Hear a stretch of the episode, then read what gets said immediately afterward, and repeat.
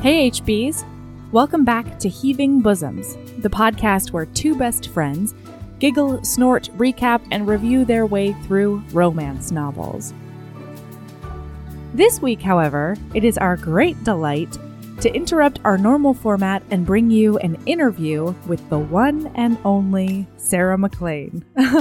I got the chance to meet with her in Manhattan and talk about her newest book, as well as her writing process, her prolific reading, and so much more about romance in general. Enjoy!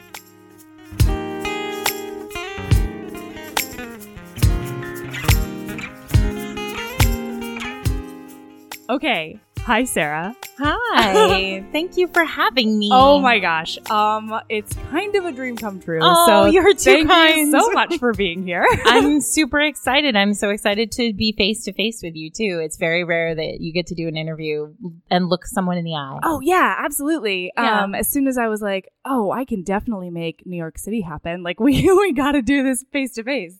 So just to pull the curtain back on me a little bit, I've been fangirling pretty hard for the past three weeks. Like super stoked about this interview, and Yay! Um, and we actually opened it up because we have a we have a Facebook group that's like I a know. closed thing. Yeah, And I'm not so- a part of it, but I know it exists. so I I reached out to them and I was like, "Hey guys, FYI, if you have any questions or anything, like let me know." And some of the questions I'm going to be putting in throughout the interview are actually listener questions. Yay. Which is really exciting. My favorite kind.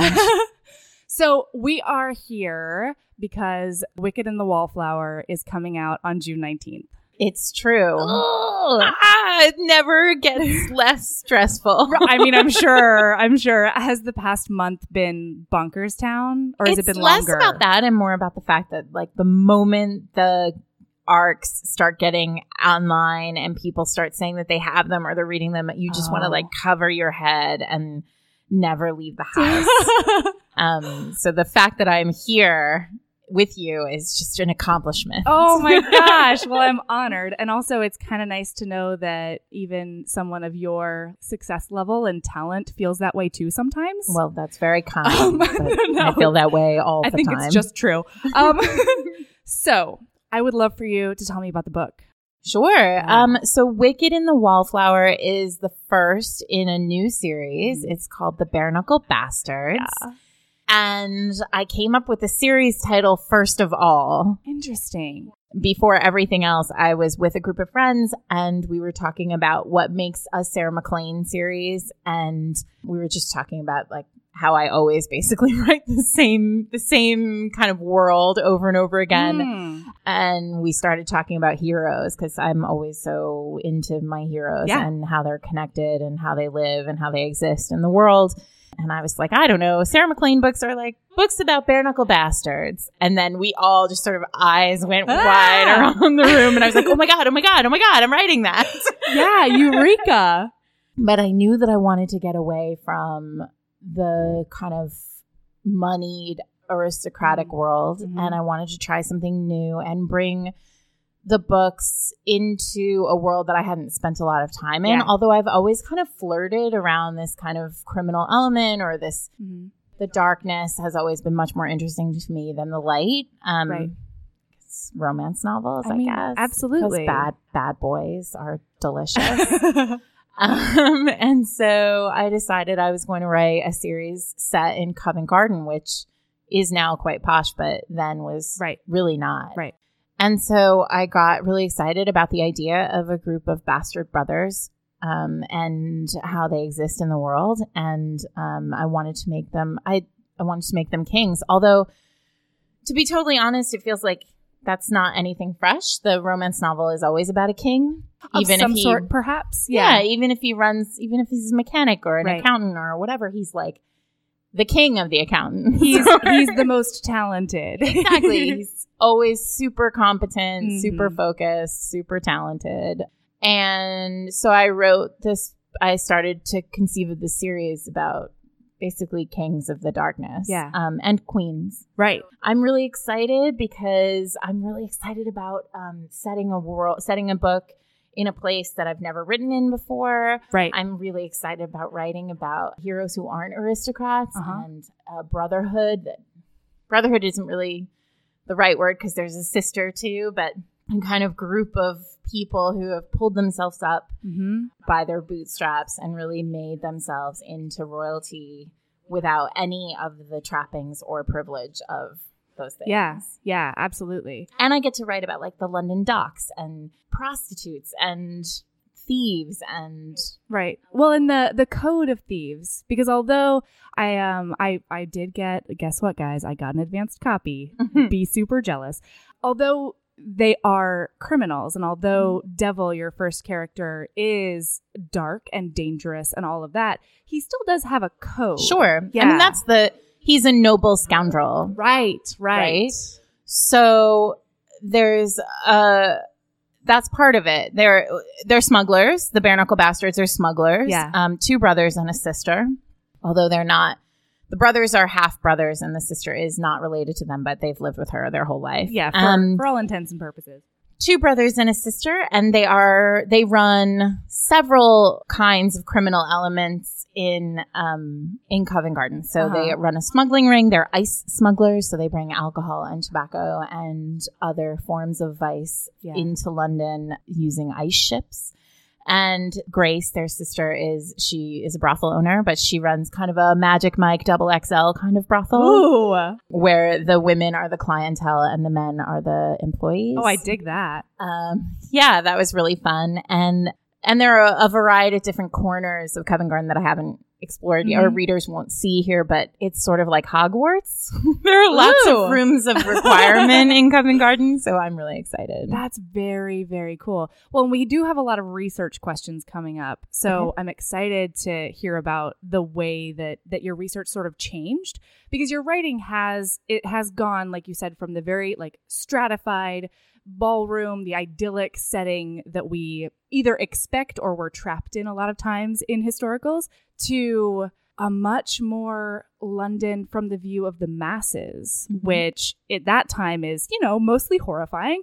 Um, Sure. and it's it's really neat. So, was there anything in particular that made you want to start exploring that theme of of beauty and darkness this time? My first romance, uh, my you're absolutely right. The the first romance was very ballroom focused. Hmm. Um, I grew up right, reading romance novels, and I still read a book a day. Um, and I think one of the things that historical romance has given to readers is this very clear idea of a rarefied society and a rarefied Hmm. world.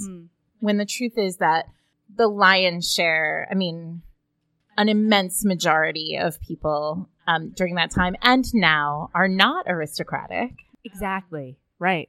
and they don't have a ton of money Yeah. and they don't go to balls every day and they're again really noble and they have really rich fascinating lives and so i think as i started writing over the years over the last decade i've been writing for almost 10 years you know you start picking up research books or or reading s- reading articles and suddenly you are down a rabbit hole about you know dock workers Yeah. or um, you know how they how they get ice or the history of the lockpick. You know these these kind Mhm. of things that suddenly become really fascinating, and then you become less and less interested in the wallpaper in the ballroom, Sure. um, Absolutely. and more and more interested in the people who built the ballroom or the people who um, might be able to afford the ballroom but can't get an invitation into it Oh, Yeah. Absolutely. largely because I think that's where, for me, I, I, like I think the world right now is very much about those people, about like class and and society, the way societies stratify and how difficult it is to move from one rung to the next. Absolutely. and it's always been that way. So Mhm. I'm really. I tend to just write whatever's happening in my world. And right now, that's what I'm interested in. Excellent. So, another theme that I noticed in the book is one of power, both reclaiming it or realizing your power. Um, and those are both big, big themes in the novel. Was that like a natural pairing with your idea of exploring darkness, or it, was that inspired by something else? Well, I think in a romance, it's always about, like I said earlier, it's always about kings and queens, Mm, right? mhm. So power is always on display. Yeah. I think right now, I've always written about power struggles between, e, especially between the sexes, the sort of women, ver- the the male female struggle. Um, power is one of those things that is is zero sum. It Mm, feels, mhm. and so there is a certain sense of if I have it, someone else doesn't. Um, Sure. and I start, and I get really excited about interpersonal relationships where power is, of course, a piece of the puzzle always Absolutely. and every romance I've ever written has been about equal has been about that sort of movement toward equal, equal partnership and equal Definitely. power. And what I love to do is play with, you know, who has the power, um, who thinks they have the power Sure. sometimes versus who really does. Invariably, it's the heroine who has all the power. Right. And so, of course, it's about it's it becomes a part of it in in this particular story Mm-hmm. because the hero is kind of obsessed with titles and Mm-hmm. the aristocracy and the premise of the series is very much about well, it is about three brothers who had to vie. They are the bastard sons of a duke, Right. And um, because reasons yeah. because you'll find out. that come out in the book, um, they are made to compete for the title Oh. that none of them are born into right. um, but all three of them conceivably deserve. So the title becomes everything, or does it? Yeah, absolutely. Well, and then another another thing we were, we're talking about, you know, the heroine having power and all of that. In this one, I feel like another theme that's big for her is worth. Well, and actually, I guess big for him too, right? Because he, as you said, he's just as not entitled to this title, and yet he didn't get it because reasons. Right. And with her, she has been outcast sort of for no reason. Mhm. She's an aging spinster at 27, Mm-hmm. and uh, she really sees a lack of worth in her plainness. Can you talk more about that? Yeah, I mean, I think Felicity. Felicity's the heroine of the book, and Yeah. we've all been in situations like Felicity's where we were once on the inside of a circle or a n- world, and now we're not. Now we're outside looking in. Mm. Yeah. And oftentimes in fiction, we see a deciding event and uh, something happens in the book that pushes the person from the inside to the outside. But in reality, it's not ever really like that. Sometimes it's almost like one day you wake up and you're not on Mhm. the inside of the circle. Yeah. Um, and sometimes that's because of age, and sometimes that's because of position, and sometimes that's because of money, and sometimes that's just because, Right. right? Because reason. Because of a mood. Exactly. And um, we've all been there, and I think women are often there. And I was really interested in playing with that as Mhm. an identity, as sort of a the struggle with that, especially when there is no inciting incident for it. Like yeah. you have to sort of come to terms with yourself and understand yourself again.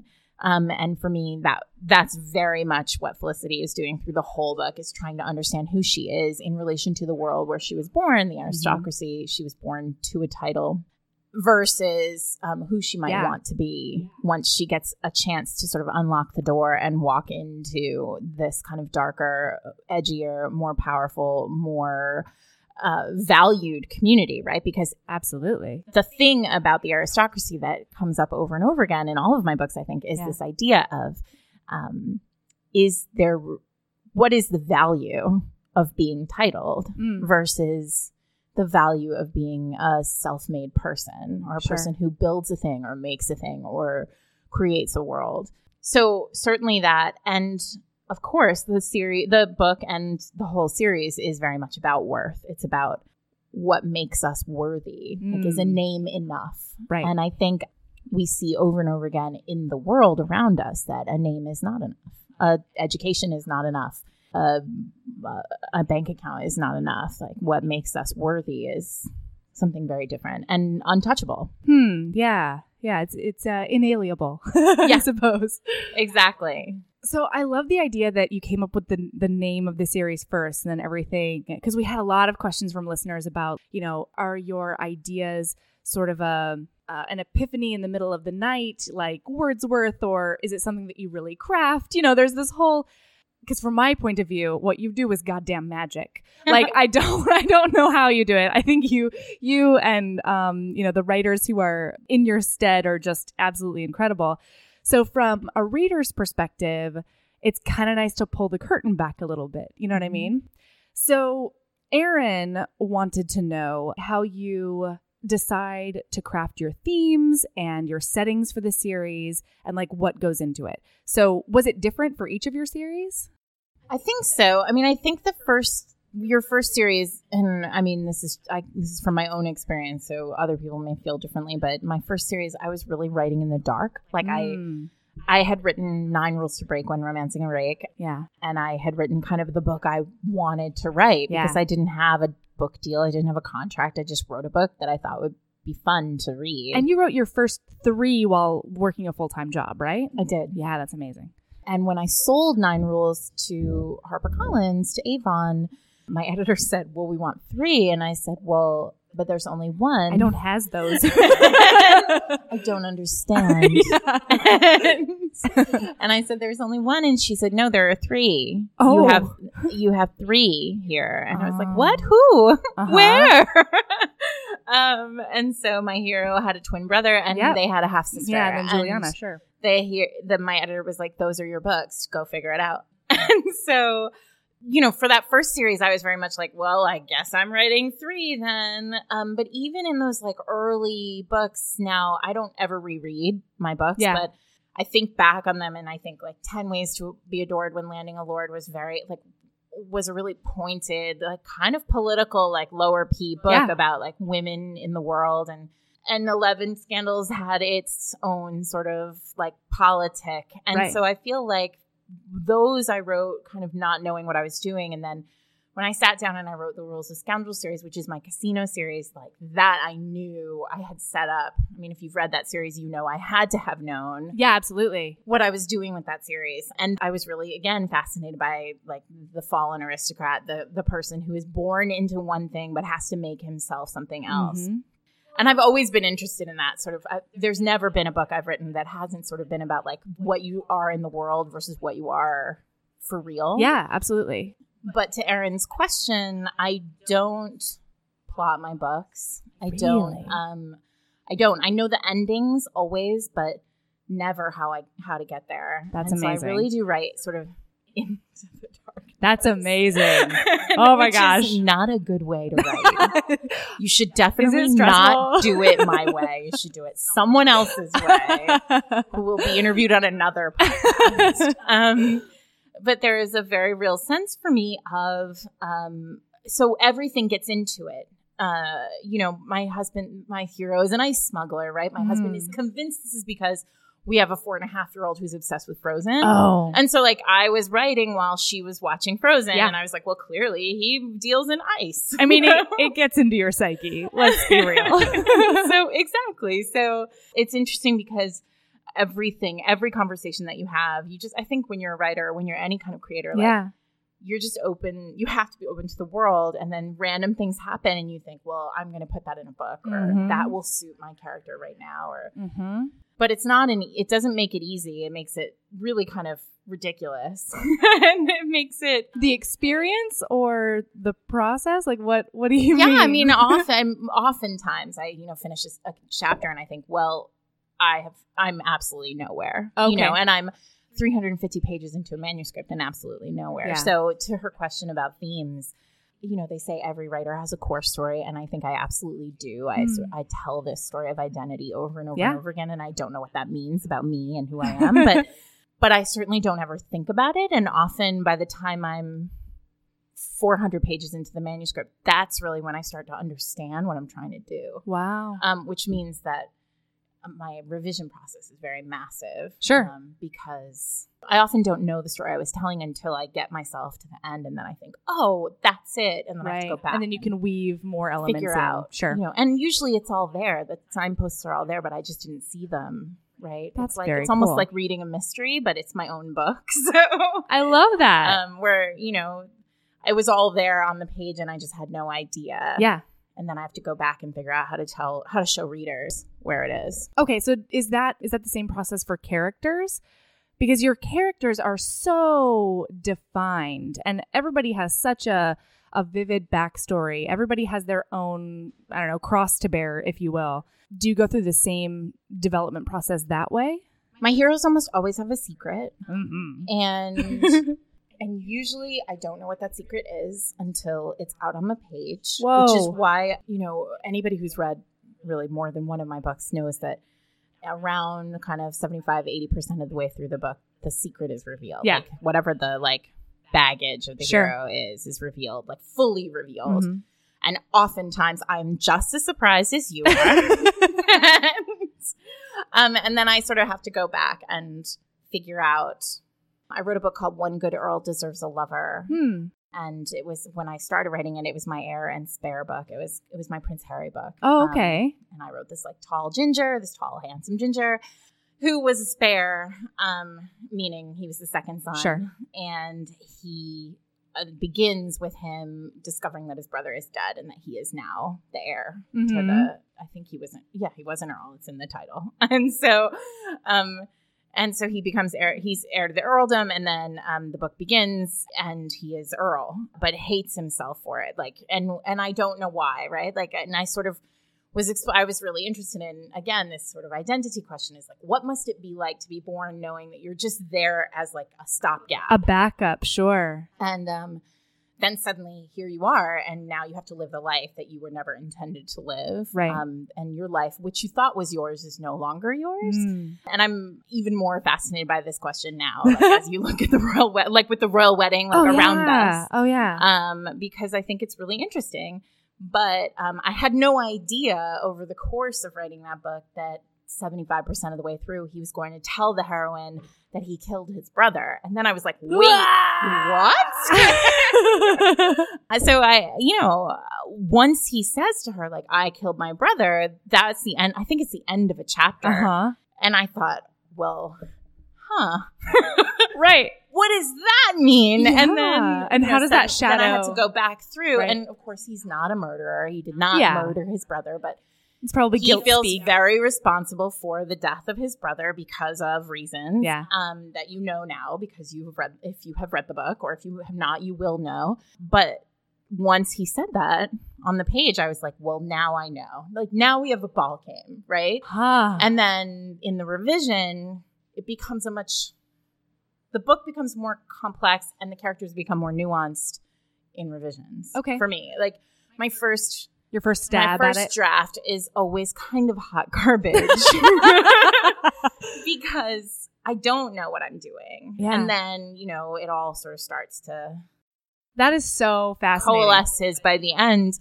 And then the revision is very much about that first like 300 pages, just getting it right. I love that. So, talk to me about research going into all of this. And has that changed since you've gone from the ballroom to the the streets, if you will? I do more research now. Yeah. um, okay. Because I've read, like I said, romance novels for my whole life. And so there's something to be said for nearly 50 years of historical romances kind of telling us one thing Yeah. about what what the regency was like what the 1800s in Mhm. england and the aristocracy was like that isn't actually really correct Yeah. um, but that doesn't change the fact that many of us who cut our teeth on reading romances feel really comfortable writing a ballroom scene right like Sure. we know what's what the music is and how it goes and that there's a balcony and that there's an orchestra and that there's you know tepid lemonade there's always tepid lemonade in my books Yep. i used to do this thing where anytime i was like stuck i would send my characters to the opera because i knew there was always an opera Ooh. right like we could go to the opera house it would be very dark there would be a box they could sit in it Yeah. right you know and now I'm not writing that. Although there there's I think one ballroom scene or two ballroom scenes in this book. Yeah. But they're very much ballroom scenes from the outside, Exactly. not from the inside. Right. And so I started to get really interested like spent a lot of time thinking about roofs and like rooftops and like how people move around London if they don't want to be seen. Talked about ice, like how ice gets moved into this into the city. The maps. I spent so much time looking at maps and like tide tables and like things that are not interesting necessarily Yeah. to most people, but it was very important to me that when I like started working in this new world, I was going to do it justice. Uh huh. And this is going to sound like this is going to sound pretty cheesy, but Get it. but do the people justice too in that world. Oh, Right? I mean, London was built. There's a line in the book that oh, it's so cheesy. Um, whatever. I'm I'm already it's there. not. I'm, though. I'm saying it. It's not. so plus, that is my there's- wheelhouse. there is a line in the book where I think the heroine says, uh, where she talks about the difference between the people who run the city and the people who built the city. Ooh. And this idea of like these noble men and women who built the city who will never be remembered versus these people who have all the money and like live in their rarefied world in their ivory tower who Yeah. will always be remembered but don't understand what the city is. Yeah. And for me, that's what this book is. It's very much about like exploring that world, showing those people on the page and and telling a story that that is about them too. Absolutely. And I really appreciated that because I feel like those people were disenfranchised enough during their lives, during the time that they don't need to be now as well. And I think it's interesting too because, you know, there's something to be said for the fact that, uh, look, I mean, she was born into the aristocracy. Yeah. The three heroes of this series are vying for, have vied for a dukedom. One of them is a duke, holds the title of Right. duke. Um, so it's not like I'm totally fallen away from that ar- Oh, no. aristocratic Mhm. world, but um, this series is very much about like paying homage to the working class. I think. Yeah, absolutely.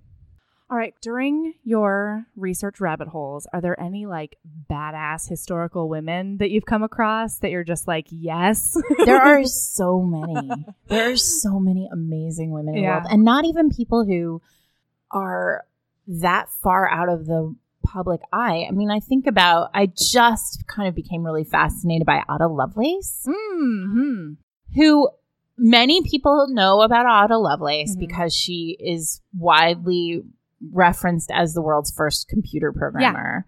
First of all, a lot of people don't know this about her that she was the first that like the first computer programmer was a woman. Really? I wish that was No. common knowledge. No, a lot of people. My husband is in tech, and so he, of course, like knows all about Ada Yeah. Lovelace. But I didn't know anything about her Yeah. until maybe a decade ago. And then on top of it, I didn't know this until about a year ago. But Ada Lovelace is Byron's daughter, Shut. Lord What? Byron's. I know. And Lovelace isn't her last name; it's her title. She was Ada Countess Lovelace. No. Oh my Yeah. God. Is this not the most bananas thing? Like, how is there no Mind- movie about this woman? That's bonkers. Yeah, she's amazing. Oh my god. she's amazing because on top of everything else, like she like lived this remarkable life. Right. She hung out with all these scientists and mathematicians. Her mother was a mathematician. Um, who was like crazy in love with Byron? Byron, of course, was you know the world's greatest Yeah. Lothario Uh huh. total scoundrel, married this woman, and she got pregnant. She's Byron's only legitimate child. She birthed Ada, and when she was six months old, Byron left her mother. Whoa. Never, never divorced her, just left. Yeah, sure. Took off. Sure. And Byron, we now know, had a lot of, uh, you know, presumably, I mean, we don't know because he was never diagnosed, but like it's pretty clear that he had um, some significant mental illness Yeah. um her mother and on top of it he was he just he slept with anything that moved right so he was like a complete scandal Yeah. her mother was so horrified by her experience with this horrible poet Yeah. that she insisted she would not raise her daughter to care about literature or the arts Oh and so she raised ada like basically with day hours and hours every day of math and science Whoa. training in 1815 oh Right? my god. so Ada became a mathematician and she became a scientist and she started hanging out with scientists and mathematicians and she wrote the first computer program for the Babbage machine, which was Right. ostensibly the first computer. Um, and then married a an earl and she like Ada Lovelace cleaned up. She looked great. There were portraits of her like wearing gorgeous gowns, like with her Uh-huh. hair all done. And you know, like she's just run from her her lab. Like, she's- Absolutely. she's been scribbling all day and now she's you know has to be sit for a portrait she's been revolutionizing Yeah. the world. yeah and like it's just amazing to me that this character existed in the regency and i've seen i've read not an exaggeration like 4000 regency novels and i've never seen Ada Lovelace on a page of them Yeah. like and i'm and how is there not like that's a biopic? changing by the way you'll all see Ada Lovelace on the pages of my book Excellent. I don't know. I don't know how there isn't there how, how there isn't a biopic. I don't know how we haven't told her story. I mean, I think Yeah. I mean I do know how because Absolutely. women. Absolutely. But I think like whenever any writer, any reader writes to me and says like your characters are too feminist, they do such they do too create like their behavior is too crazy. Their behavior is um, completely incongruous with the time. Yeah. I think That's that's absolutely fucking false. incorrect. Like, yeah. You know, and I think what's really fascinating to me is even as simple as I mean, we know things like Mary Wollstonecraft wrote the on the vindication of the rights of women in the Mhm. 1700s, right? Like feminism existed. Yeah. It wasn't called feminism, but it was there Right. very clearly. Like the the early threads of it were there. Yeah. But when we talk about romance novels, Elizabeth Bennet is super feminist. Like it's pouring down rain. Jane is sick at Pemberley. Oh. She's completely super Is it feminist. Pemberley? I don't even know. Her sister's sick, Yeah. like across the across the moor. Mhm. It's not a moor. I don't know. Just go with Across it, you the guys. place, guys. And like, and she, you know, put, lifts up her skirts, like ties on her boots, and marches herself Yeah. across like a muddy everything to basically go and like rescue her sister from these terrible people. Heck yeah. Oh, I don't need the carriage, father. No, I'm just Oh, she's like, gonna I'm gonna walk." walk. and um, yeah. and I just I love it. Like I love that like the mo the moment the moment that we always talk about where you know you must allow me to tell you how much I ardently admire and love you and Mm. then and then Elizabeth is like, "No, thank you. Yeah. You're horrible. Get out of here. Yeah. and I mean, these kind of things are feminist acts. Like this is a feminist Absolutely. text Mhm. and the idea that readers would say, "Well, your characters are too feminist." Like it feels to me like my character is equally as feminist as Elizabeth Bennet, Yeah. right? Like Lizzie does not need Mr. Darcy. Right. Even a little bit. Right. Yeah. eh, Um, and not until he proves himself worthy Sure. does she think that's a good idea. Sure. So there are tons of tons of badass women, but that this was my ode to Ada Lovelace, who I think is Wow. unsung. I love that. Well, and that is that's really interesting because one of the questions we did have from Becky, one of our readers, was like, "How much importance do you place on historical accuracy when you're writing?" And then a lot of the other questions that we had layered in were about feminism, and I feel like you know that we do have this idea of the time because women were a lot more hmm, confined, if you will, but it didn't mean that those women didn't exist. Right. And I think there's a big difference. I think there is. Yeah. I, I don't think that I have no trouble with the merging of feminism and historical accuracy. Mhm. Um, I don't lose, lose sleep over him. Mm. Good. well, and I think that comes out in your books too, because none of it seems outrageous at all. Right. And I, I never knew if that was just because of my own personal politics and feelings about things. Right. But I mean, you know, Callie and Nine Rules, we we reviewed that for the pod already. Mhm. And like Callie and Nine Rules is my queen. I'm into it. well, you're very kind. Yeah. She's- I mean, but Callie and Li- I mean, I do think that there there are of course things that you have to deal with, right? Like I have to Mhm. get rid of chaperones on the regular, Mhm, right? mhm, Because sure, And you do an have to talk about An it. aristocratic female would have a chaperone, Yeah. so why the hell is this person alone in a carriage in Covent Garden, Right, right, right, right, right. But that's such a minor detail that it feels to me like it, once I say it, like, Yeah. then we can all agree that the chaperone is gone, and certainly people have ditched their chaperones for millennia. Oh yeah, Um, absolutely. so, and I do think you know when we talk about feminism and and historical accuracy, I think we forget that also there were a lot of men who were feminist, Yeah. and were kind of allowing, especially men who didn't have sons, yes. were allowing their daughters to allowing. Um, but were I mean, yes. turning a blind eye Sure, sure, to their sure. daughter's world. So I think, you know, shout out to the dads of daughters throughout history. Yeah, absolutely. I mean, and to go back to your earlier Pride and Prejudice shout out, you know, Mr. Um, Mr. Elizabeth, what is their last name? Mr. Bennett. Mr. Bennett. Mr. Elizabeth. Yeah. Let's just call him that. I just like that That's him now. better. Mr. Elizabeth is like, you know, I mean, I know that you'll have more pretty carriages than Jane, but is he going to make you happy? Because I don't care how much he makes. Yeah. This is your decision at the end of the Well, day. and he's so he finds Mr. Collins like so insufferable. Oh, yeah. Like you cannot marry him. Yeah, absolutely. So there's that too. Yeah. Okay, so speaking of feminism, Mm. and community actually because well so you've become sort of a, a go-to for advocacy for romance being legitimate and also a face of how feminism can work in romance and how it does all the time I love PS that EW called you uh, furiously graceful. Gracefully Uh, gracefully furious. Yeah, that's my epigraph, uh, my epitaph sorted. Oh my god. In I mean goals. I told my husband, I was like, I want that on a tombstone. Yes. oh. So did you have a tribe, like a writing tribe, or is that something that you is that something you have now? I have beloved people who Yeah. are writers. Um, I started my first book actually was a YA romance called The Season. Yeah. Came out in 2009. And in YA, there are these annual, YA treats publishing like uh, almost like graduating classes. So So um, there are private loops online for all of the people who debuted, say, in 2018.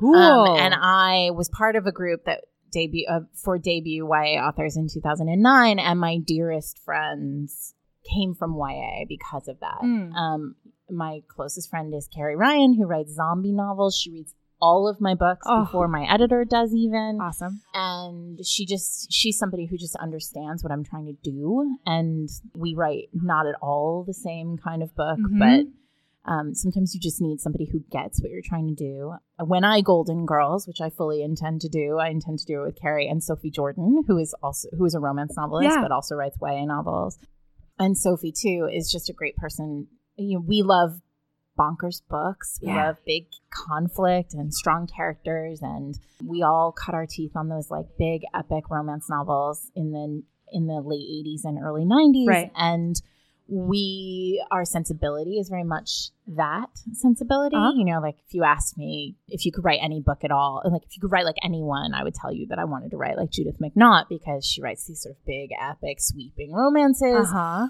where at the end the heroine is you know running across a war a battlefield Yeah. and like gets pinned to the hero with an arrow through his armor and it's just bananas Yeah. but at the same time you're just in it and eating popcorn and turning pages and that's Mhm. all i want Yeah. right so they are my tribe Uh-huh. um, and i'm very lucky to call a lot of other people sort of ancillary members to that tribe Yeah. and they're all women Yeah. and we all do our best to hold each other up and that's that's what's most important right now Oh. i think completely that's been that's been one of the neatest things actually about starting the podcast and because it started as just my friend Erin and i didn't talk enough and we were like we have to build ourselves a reason to Right. talk all the time that's so why don't we just start a thing see how it goes if one person listens that will be amazing um i love that yeah. And then, but since then, it's grown into just this incredible, like people from all over the world reaching out and, you know, talking about mental health and talking about support, talking Sure. about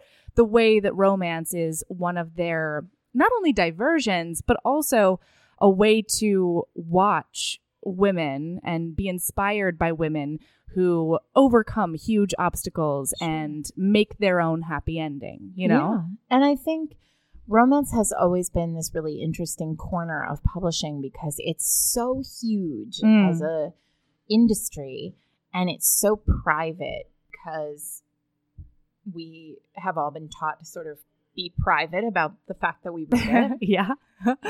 less you and I and more others. right, but yes. right, right, and but we have. I mean, there is a constant sense of like you you think twice before you tell te- tell people what you're reading when you read a romance novel when Mhm. you're reading a romance novel and.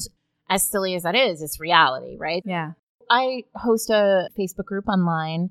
There are about 6,000 members, and they are voracious romance readers. And it is an incredibly active group. I mean, 30 to 40 posts a day from Mm. people. I mean, huge, long discussions about the genre, about Yeah. the books, about books that they love about and then suddenly about their lives you know about you know their husband somebody's husband dies or Right. somebody's pet dies or somebody is struggling with school or job or their children and the group becomes much more than a group about books it becomes a Absolutely. group about being women in the world Absolutely. and what's interesting about this to me is that we live in this time where romance or community online is so easy to find. Mm. Um, and we can find, you can find somebody who's into anything with you. Yeah. Um, and, but when I was growing up, I used to read paperback romances that I would take out from the library. And at the back of every one of these books, there would be kind of a list of like markings, like Sanskrit markings, and everybody who read them, you know, because romances are all so similar, the Right. titles are the same or the covers are the same, and so it's hard to keep them apart. Yeah. Like people would mark them in the back with their, you know, little, Symbol, Hieroglyph. right?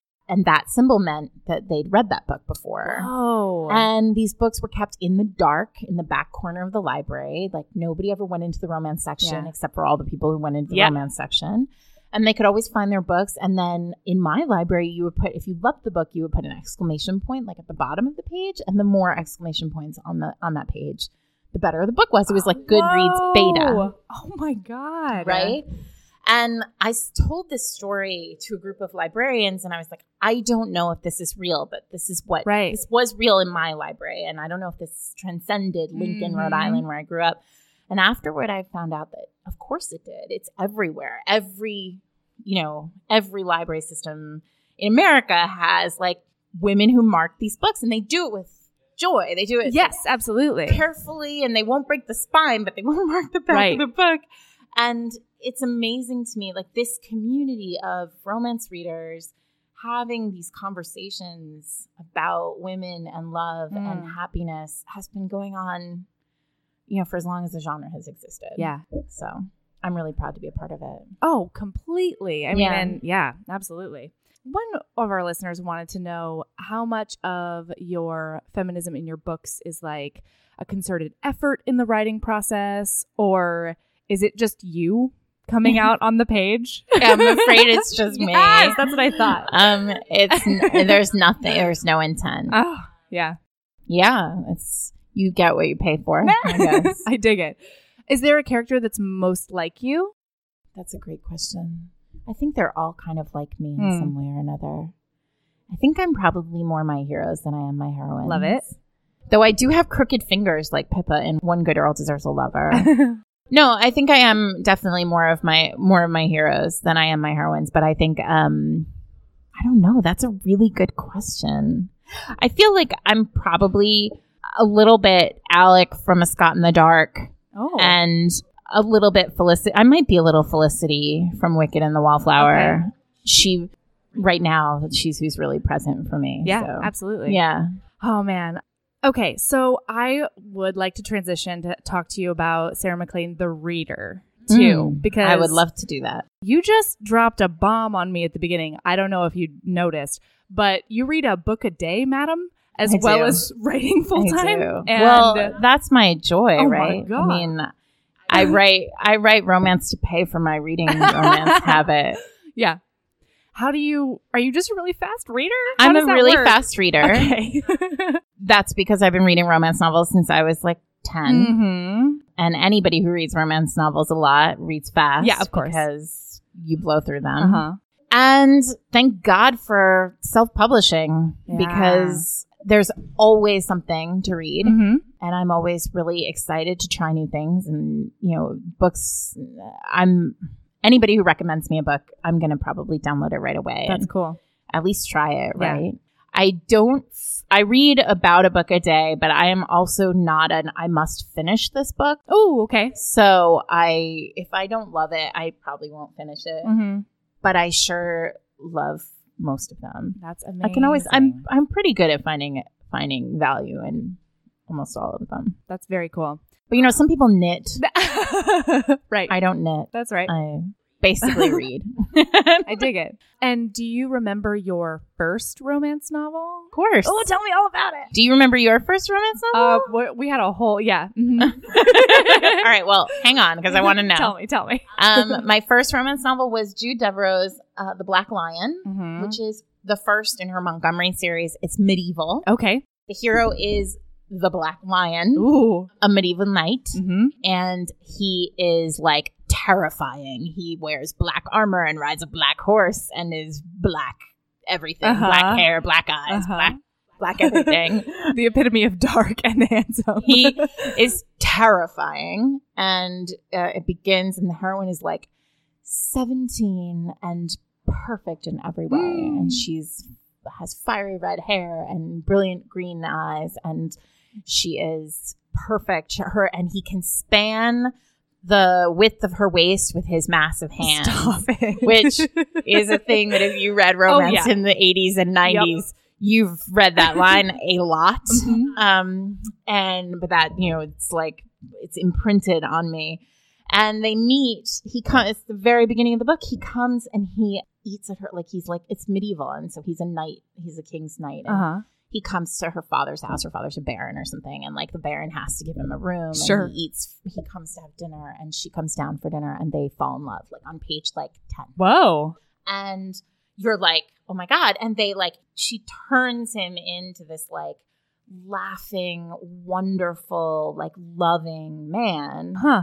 And the transition is so perfectly done. And then, of course, everything falls apart, right? And he, Hmm. like, there's a war. He has to go to war. There's another woman who used to be his mistress. Like, and of course, like, he doesn't love her anymore, but like, there's Yeah, of course. jealousy and anger. And then there's hot oil being poured on people. It's bananas. That's the way I like them. Um, he gets like abducted and like thrown into a dungeon somewhere, and she has to sneak in as a servant, and like he's filthy, and they have sex in the dungeon, and nobody cares that they're not clean, and it's amazing. oh my god. And I read it once a year, Oh, I love that. and I'm sure it probably doesn't hold up for everybody. Like, I'm sure that if you went home and you read this book right now, you'd be like, this is not really modern in Right, any right, way. right, this right. has, your faves are problematic, Sarah but it is perfect. It's the No, I know. perfect book for me because Mhm. it's the one that started everything. oh, I love that. Yeah, we um we read a a Jude Devereaux. We read um A Knight in Shining Armor, Oh, and uh, it's yeah. It's, mm, I know. I know. It's I like mean, it was entertaining. the. I the know, whole but shit, there's a time. lot of fat shaming in that So book. much. so much fat shaming. But you know what? So much it's also child fat shaming. kind of delicious. I mean, like it the is. whole back and forth. Like I just, yeah. yeah. That's the problem with romance, right? Oh, It's yeah. like you can sort of there you re- especially romance, I think, because the old school romances have romance so much mirrors what's happening in society. Absolutely. that it's written, it's coded into all every flaw we have as a society is coded into romances. Yes, definitely. And that that was part of the problem because one one of my favorite experiences as a reader reading romance in particular is is not just watching what's happening on the page but sort of stepping away from myself and and watching my own reactions to Mhm. what's happening on the page why does that work for me why do i hate that why do i hate that i love that you know like all of that nonsense i think romance is perfectly suited to allow you to work through things in a no pressure situation Right. And I do think that that I think that's true. It's almost speeding up because I think about you know like Nine Rules, right? We talked Yeah. about Nine Rules. There's a scene in Nine Rules where it's at the opera, and because Mm-hmm. I didn't know where to go, I love knowing that Um, tidbit now. they anytime they go to the opera, it's because I was like, what do I? do? There's a scene in Nine Rules, and Ralston and Callie are arguing, yeah. and she goes to hit him, Uh-huh. and he ca- he catches her hand and then puts her like into the wall Uh-huh. and makes out with her. Mhm. And I mean, I just when I wrote that scene, I like I just felt like it's bananas sexy. Like I'm so into this. Now I think about it, you know, 10 years later, and I think I probably wouldn't have written that scene that way. Interesting. You know, like and I think that that's very much it's about like the world is changing Yeah. and now like is that that's um, that's not to say that it's not sexy and that's not to say that there aren't moments Right. where like that scene would would really work for me Yeah. but when i think back on that scene i mean maybe i would i haven't reread it i just yeah, I was remember gonna it say the reread was fine. but thank you well, that's good to know It worked for and me. i also think like her going after him first Yes. probably helps with the power dynamic Mhm. but the idea of like that sort of and it's i think their first kiss too or like one oh, well it's not their first kiss but it's like early in their relationship Mhm. i think and he and i just feel like maybe i wouldn't quite like maybe i'd like to see her put him into a wall maybe Ooh, you know like i Yeah. just feel like now power dynamics are such that i wouldn't have written it the same way and Mm-hmm. i don't know what else i mean i know i've written other scenes that in over the course of my career that maybe i would write differently but now you it's just because you romance is so of a time absolutely. which is why and maybe it's bad but I, it's why i'm able to go back and read those old books and say like well, this is problematic, but I still You still find it work pretty delicious. Yeah. um, because I can also say like I see the flaws in this, Exactly. and I would never recommend, say, a knight in shining armor to be somebody's first romance Right. anymore. right. Absolutely. Um, but certainly, if they got really into the genre, I would say, well, now it's time for you to read the Sarah McLean syllabus, yes. which is, you know, who you need, the books you need to have read in Uh-huh. order to understand where we're all coming from, Yeah. like, where we all stand. Yeah, absolutely. Oh, and, and that's on your website, right? You have a whole I mean, you know, Part, it's not. I don't have a syllabus. Okay. I have 180 romances that I really love. yeah, guys, um, I'm not saying the list is exhaustive, but I will say the list is expansive. And Sarah does a really good job on the website of contextualizing each one and saying, like, this is what happens, here's what I liked about it, maybe you should check it out. Right. I mean, it's everything from paranormal to uh, um, S and M all over the right. place. Ace yeah. Mm-hmm. romances, arrow romances, like uh menage. Like I try really hard to I've tried very hard to make sure that the list is there's something for everyone Yeah. on that list. If you go there and there isn't something for you, please tweet me or Facebook me or send me a message Ooh. from my website and say like, "Hey Sarah, I don't see any."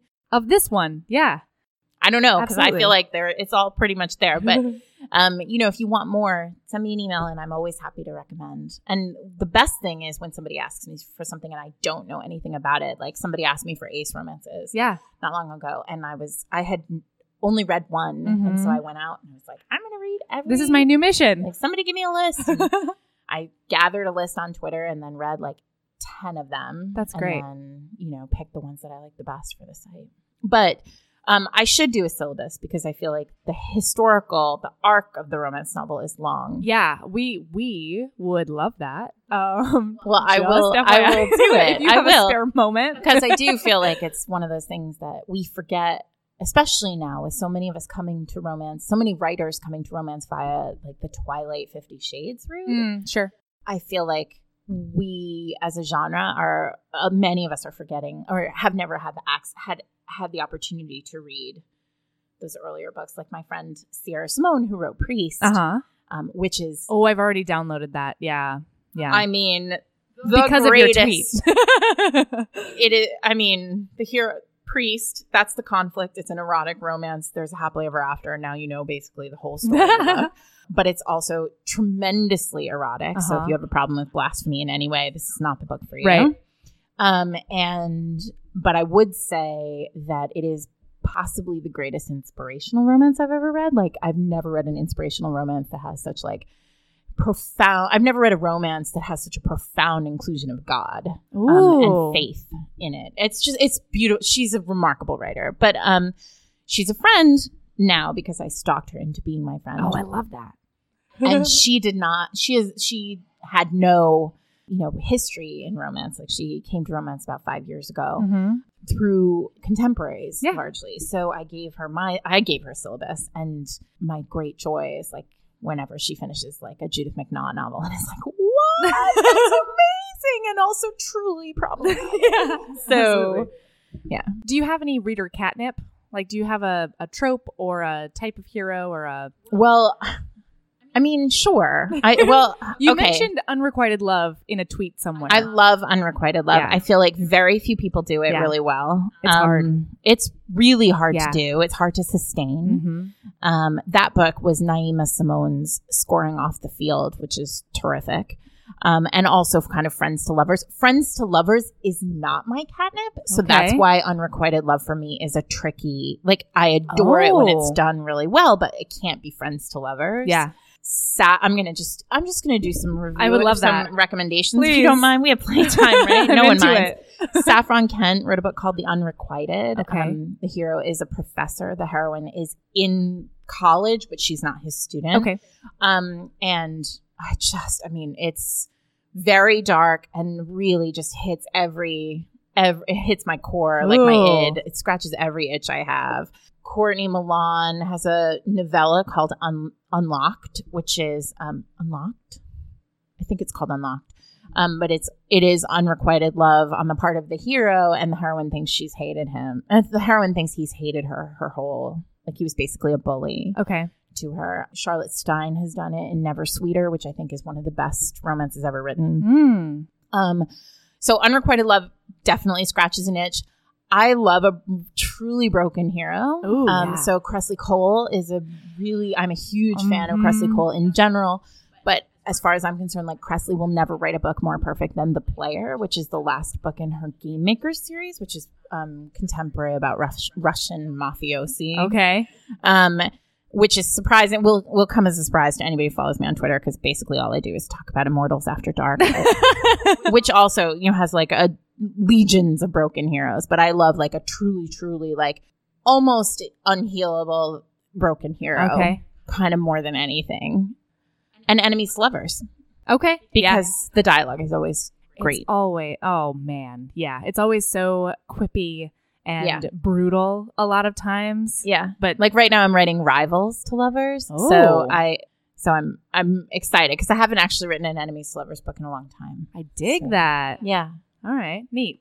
Can I just say, on like the tribe level, going back to that, Mm-hmm. you sort of epitomize the idea of like authors supporting authors for me. You know, I mean, a lot of a lot of Romancelandia does it really well, but damn, I just love listening you- to you talk about your writing, but also just writing that that really does it for you. Yeah, I mean I think part of it is that I'm a reader first. I mean, Yeah. when I it's a it's a funny joke when I say I write romance to pay for reading romance, but I it's kind of true. Sure. And if I didn't write romance, I would still read romance voraciously and I would be members of all I would be a member of all of these groups. Yeah, But also a rising tide lifts all boats. I really Yes. believe that. And I feel like when you read something great in the genre, it's important that you shout it out um, because Mhm. there are a lot of books in, in the genre and we need to we need to support great writing. yeah, So absolutely. I'm always happy to. And there's nothing that gives me more pleasure than when somebody comes back at me and is like, "Oh my god, I read Priest and it was so good." so Yeah. Well, and this is your second career. Is there something in particular that you love about being a, a celebrated and famous author that like really really does it for you? um, that's a great question Because it's such a it's such a neat career, it is a really neat but it's career. hard. Like, it's so I hard. still pinch myself. Mm. It's still it's really um this is not false modesty. I I mean I'm I'm very I'm deeply grateful Yeah. for the opportunities that I've had and I do believe that a lot of publishing is luck. Um and right place, right time, right book. But I also continually pinch myself that my work takes me to rooms with people who I respect immensely and who Mm. I believe are better writers than me um, because I feel like I, there's always an opportunity to learn from good writing. yeah. And so for me, the best thing about it is, you know, being able to ask for a book and get it early or like, Oh, yeah. you know, be at a conference and, you know, see, I don't know, Lisa Kleypas in the hallway and say like, oh, I'm Sarah McLean and have her know who I am, which is Mhm. crazy. And, and I'm just, I feel very blessed to be a part of the world and even more blessed that people let me talk about it. Um, Oh, sure. This is the best part, the part where I get to talk about romance being awesome. Okay. Excellent. I love that. Yeah. You wouldn't be interviewing me if I wasn't a writer, and I have a lot to say about romance. novels. yes, absolutely. Absolutely. Okay, did I read correctly that there's a little bit of Tom Hardy in the Bare Knuckle Boys? well, there's a little bit of Tom Hardy in every Okay, in every Sarah McLean hero. But actually, um, Wit, Whit who is, is a the grunter. hero of the next book, yeah, yeah. His grunts is- are everything. he is a total grump and a real grunter, like a solid grunter. Does not talk, does not care for people. of course he's like deeply wonderful Oh, inside. He has like a soft nuggety center that the, Mhm. the heroine immediately like decides that she's going to discovers and then decides to exploit. Uh-huh. Wit is very in my if I had to choose a hero who was the most Tom Yeah. Hardy, Wit is probably it. Excellent. So stay tuned for Brazen and the Beast. Ooh, yeah, that's book two, guys. Okay, so finally, Yes. we always end an episode with a self love recommendation. Mhm. Do you have one? I do. It's Ooh. eye cream. Ooh.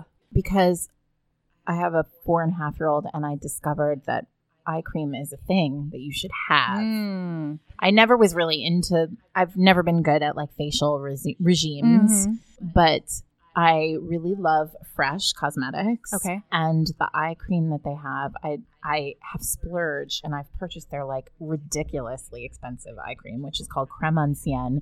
It's made by nuns in the Smith- Swiss Alps, or at least that's what they say. Yes. And it's delightful. And I don't know that it changes anything, but it makes me feel so happy when I put it Ooh. on. And it smells delicious. And basically, the entire fresh skincare product line is, I feel like I live in a walk up in Brooklyn. I Uh-huh. have one bathroom in my house, and the hours of like 9.30 to 10.30 are my like facial regime time. Ooh. I mean, it doesn't always take an hour, but like sometimes I do a facial mask I love it. and they're all fresh products. Cool. so- I have not heard of that, so I'll, I'll definitely check it yeah, out. it's great. They also have these like wonderful bars of soap that smell delicious and take forever to use. So, yeah. awesome. All right, cool. I think Mhm. mine is try to power through imposter syndrome at all times if you Oh. can. Well, that's a good one. yeah, right? That's eh, figure out how to do that and Figure- then let me know. And- I know.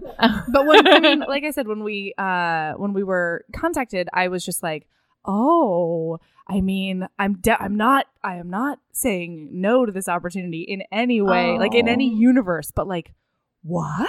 well, I'm really thrilled to talk to you Yeah, it was and nice. um, thank you for the podcast. Thank you, and thanks for coming on. Thanks for taking Yeah. an hour out of your day. I really Mm-hmm. With appreciate it. pleasure. With pleasure. All right, cool. So, quick social media shout out. Mm-hmm. check out Sarah's website. It's amazing. You'll you there's newsletters, there's there's a bunch of links to her past articles. That is www.sarahmclain.net. Um, and then that's also where your huge list of recommendations is. Mm-hmm. And then Twitter is at Sarah McLean. Do you have any other outlets you want to share? I'm on Facebook, but I, it's I'm facebook.com slash Sarah McLean, but Okay. I am not great at Facebook. All right. I'm much more of a Twitter person. I'm on Instagram. I'm Sarah McLean on Instagram.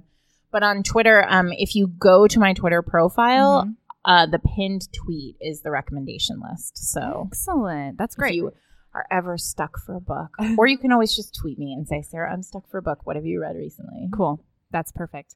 Um, yeah, and then you can reach us on all the places. Instagram is at Heaving Bosoms. Facebook is at is Heaving Bosoms Podcast. We have the Heaving Bosoms Geriatric Friendship Cult because you know we're all going to Golden Girls together someday. And then Twitter is at Heaving underscore Bosom, and our our website is heavingbosomspodcast.com. Ha. All right, so be sure to order Wicked and the Wallflower. You can pre order it now. It comes out on June 19th, 2018.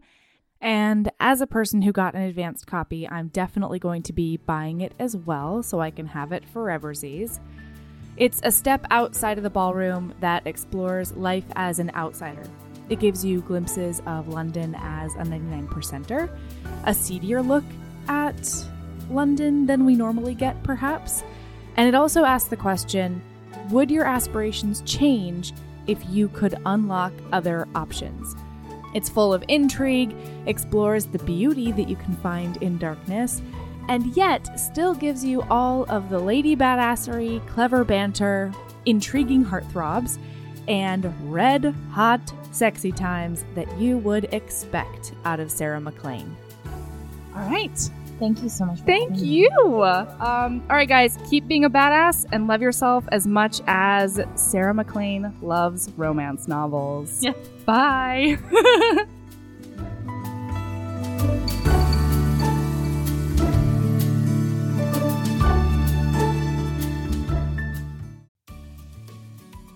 hey, you.